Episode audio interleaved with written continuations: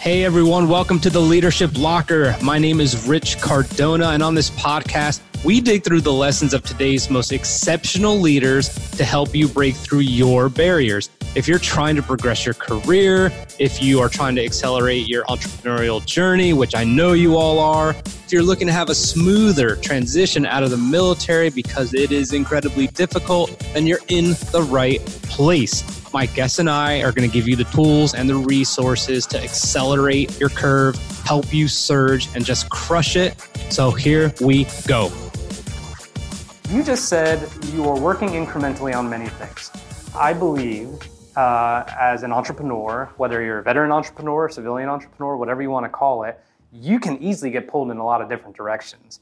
You have clearly mastered entrepreneurial income streams and businesses, so you can probably do a little bit of everything at once. But if you are starting out and you say, well, this podcast could be great, this video series could be great, this blog could be great, my website needs to get up, and I could sell my t-shirts on e-commerce, what advice would you give to those starting out to not overdo it and to really have a chance at success? Yeah, I think there's two principles that are useful here, Rich. The first one is, I think it's important at the outset of any business idea to actually play it out and think about what the long-term income potential is of a particular idea, because sometimes there's just wildly different variations. Mm-hmm. I mean, for instance, I was shooting video this weekend. I'm going to be doing a promotional push for one of my online courses. So I was making these promotional videos. And so I was talking with a videographer who is an amazing videographer. And he was telling me that one of his sidelines that he was doing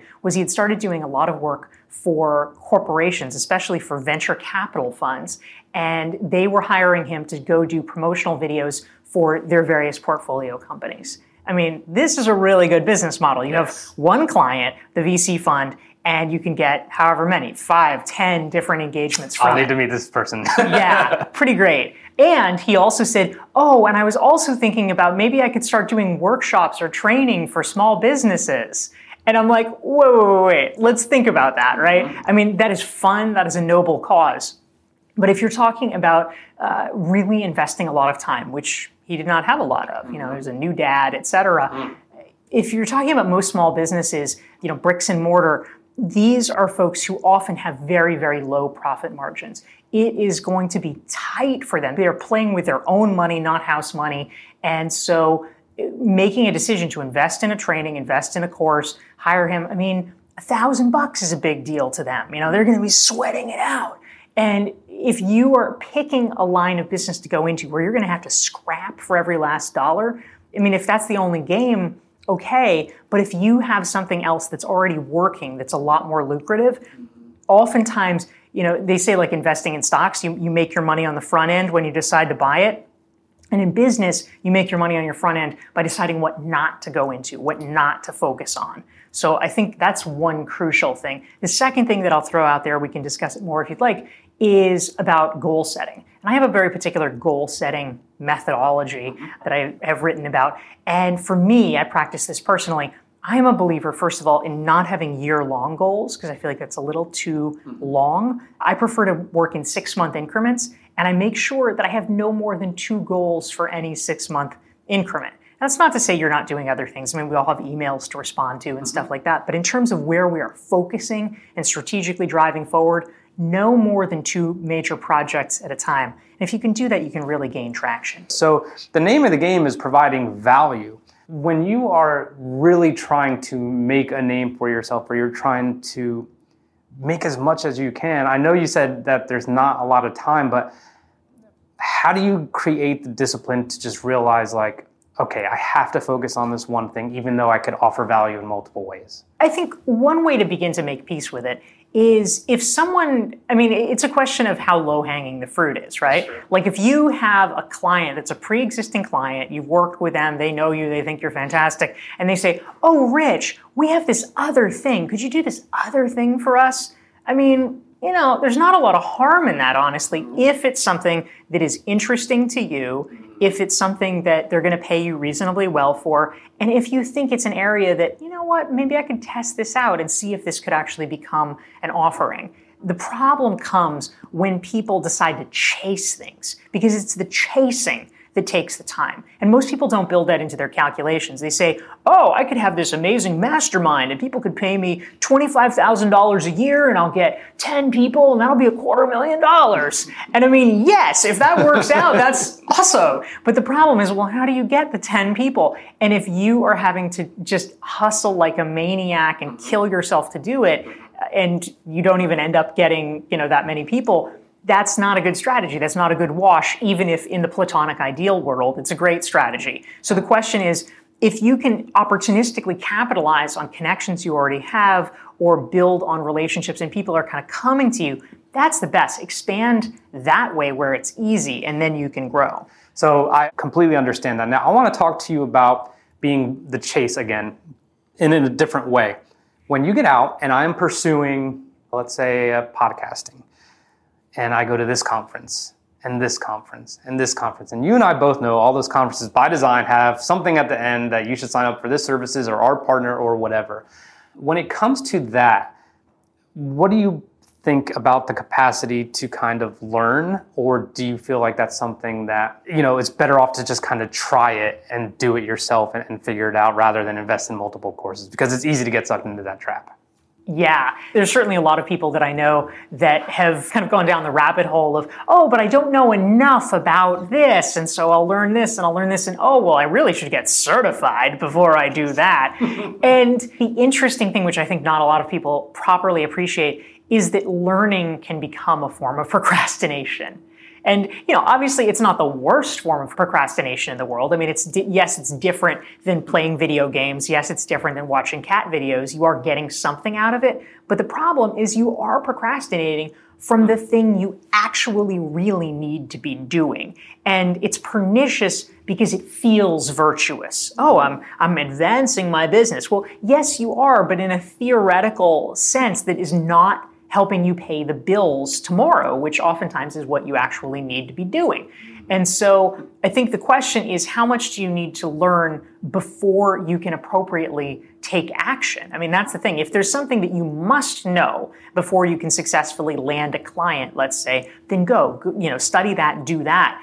But if it's, oh, well, I'm not perfect at this, or I'm not the best at this yet, guess what? You're never going to be the best. There's 7 billion people. Someone will always be better than you. The question is, it doesn't have to be better. You just need to be different. A lot of people, Rich, would want to hire you because they like your style, or they like who you are. They like your personality. They like that you're a veteran, whatever. That is a compelling enough reason. You don't have to be the best in terms of knowing the most about, every single category. If you know enough and you overlay it with you being you, then that is enough to make a sale. And that's what's powerful. That's great. And I want to talk now about, this is like a super hot topic with everyone I talk to that has tried to start their own business. And I think we've discussed it before, but I want to recover it.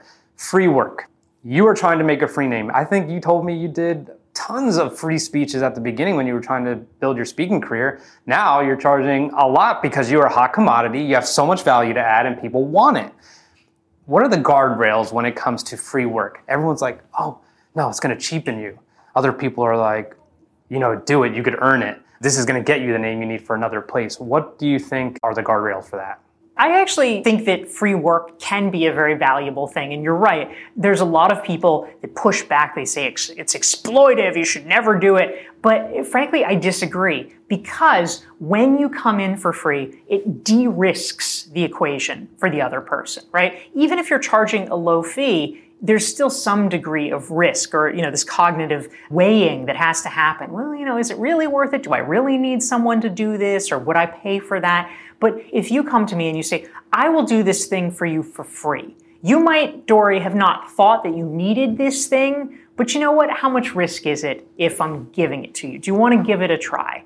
And at that point, it feels like, well, okay, he's probably right. There's probably an upside. Let's give it a shot. And if it turns out that you actually are great at what you do and you're great to work with, I am going to be so enthusiastic about it because of the reciprocity principle that Robert Cialdini talks about in his work in psychology, that I am going to want to go, if I'm, a decent person, which most people are, I'm going to go above and beyond to shout from the rooftops, oh, hey, look at this thing that Rich did for me. Oh, Rich, let me introduce you to this person and connect you to that person and refer you. There's a level of gratitude. Whereas if you had come in and said, oh, hey, Dorie, I'll do this thing for you for $200.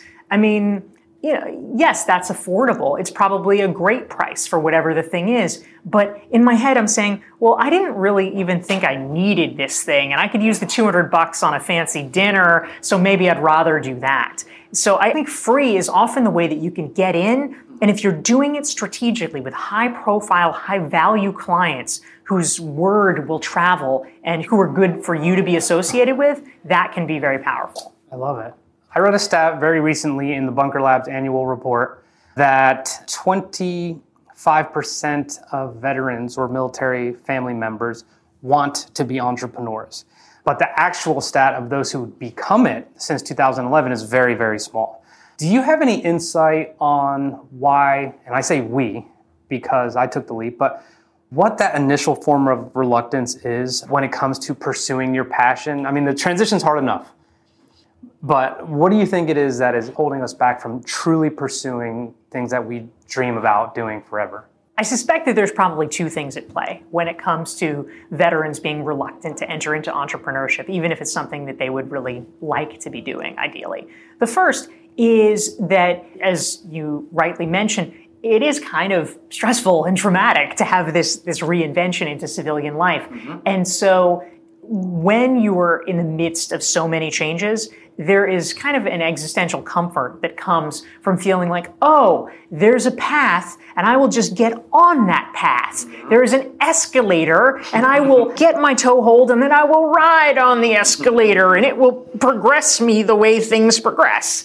And I think it feels safer, which goes into the second piece, which is, frankly, I mean, this is not just veterans, this is kind of society at large, but there is still what I would consider to be the myth that working for a company is a safer bet for your life and your career than entrepreneurship is. I mean, I discovered very early on, I had both, you could say, the fortune and the misfortune of discovering early on, I got laid off from my very first job, and so it hit me hard. Oh, this is not safe at all. It's safe up until the minute it's not. And then you realize, oh my God, wow, I miscalculated.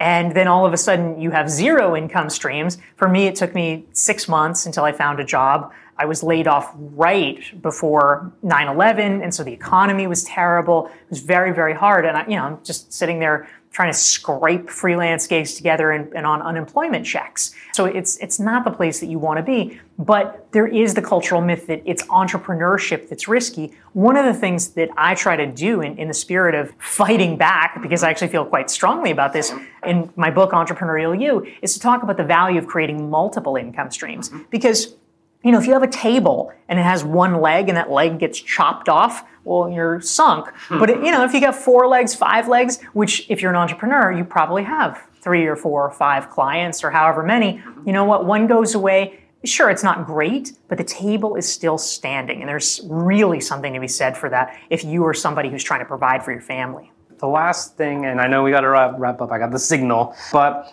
tell us, our community, who entrepreneurship is not for. It is cool to a lot of people, and you even just said it might be safer than traditional workplace, which I found traditional workplace was not for me either. And I'm in this. This cannot be plan B. This is plan A.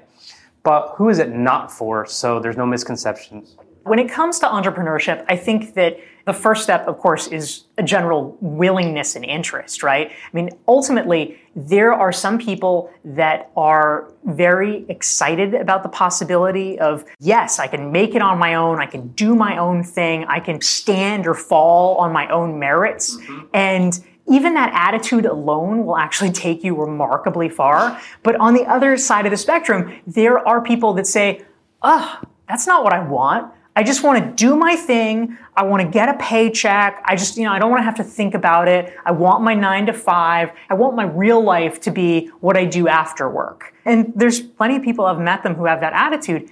God bless them. People can do whatever they want. I feel that is kind of a risky attitude over the long term if you don't have a plan B for yourself. But if people believe that, then they're not going to have the get up and go that's necessary for entrepreneurship. So I think it's probably not worth them trying, because you have to want it and you have to be willing to scrap for it. Fundamentally, entrepreneurship is about a willingness to be creative. It's about being the person where, you know what, the printer's broken, there's nobody else that's gonna fix the printer. You're gonna fix the printer. Right. And if you don't know how to do it, you freaking look it up on YouTube and you figure that out, because there's no one coming for us, we're the us, that's right? Exactly it. So I think a lot of military people have lived that in terms of their military experience. And entrepreneurship in many ways is living that in the civilian world of, you know what, we're saving ourselves. Yeah. That's how we do it. Someone told me very recently that as a Marine officer who's out, and they said,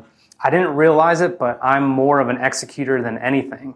And it's not a bad thing, but when you venture into this world, it's like, you're right, you are writing the mission, the vision, and the values, and that is an undertaking like no other. You're hiring, you're firing. I mean, everything falls on you. So I understand completely, and I love your points. You have 3 books, amazing books. Where can people find you so they can hear more, learn more, and maybe attend a mastermind one day? Yeah, thank you, Rich. My books are Entrepreneurial You, Reinventing You, perhaps especially apt for veterans in transition, and Stand Out. And if folks are interested in kind of getting a taste of it, I have a free resource, which is the Entrepreneurial You Self-Assessment. And folks can get that for free at DorieClark.com/entrepreneur.